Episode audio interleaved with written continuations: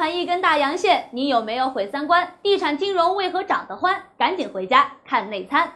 要说这毁三观，莫过于发生在了全民宝宝王宝强身上的事儿了。在他发表了离婚声明之后啊，最紧张除了全天下的男经纪人担心自己饭碗不保之外，还有咱们的券商朋友们。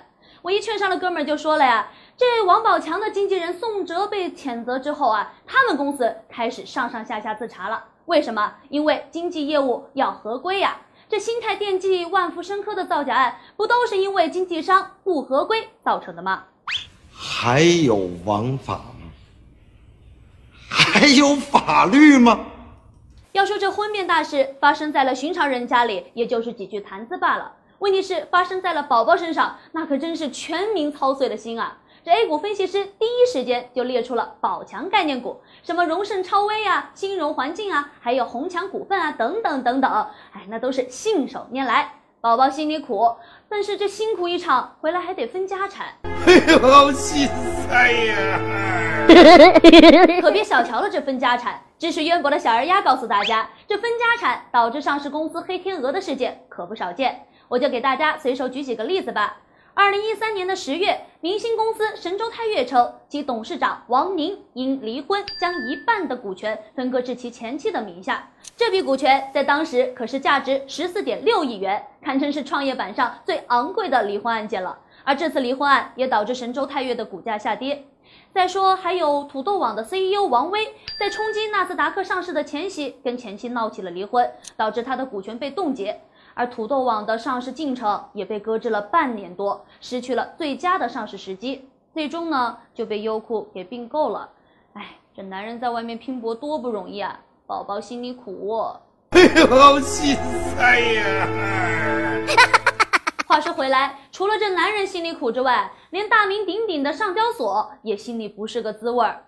当你遇到了一个无赖混球，让你的威名扫地，你就说虐不虐吧。上市公司汇球科技那可真是狂拽酷炫屌炸天了！上交所让他公告他的举牌人，他就是不搭理；让他的负责人来约谈，他就是不去；让他的董秘开手机，董秘就是不接电话。几回合下来啊，上交所是气晕在厕所。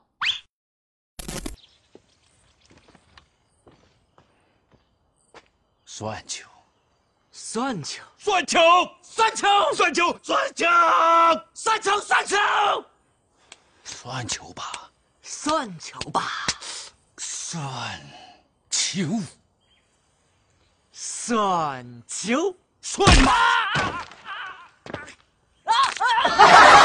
宝宝心里苦，但是宝宝说出来了呀。上交所公开谴责汇球科技。可是还有一个男人心里苦，但是没处说，只能够跑到佛前去倾诉一番。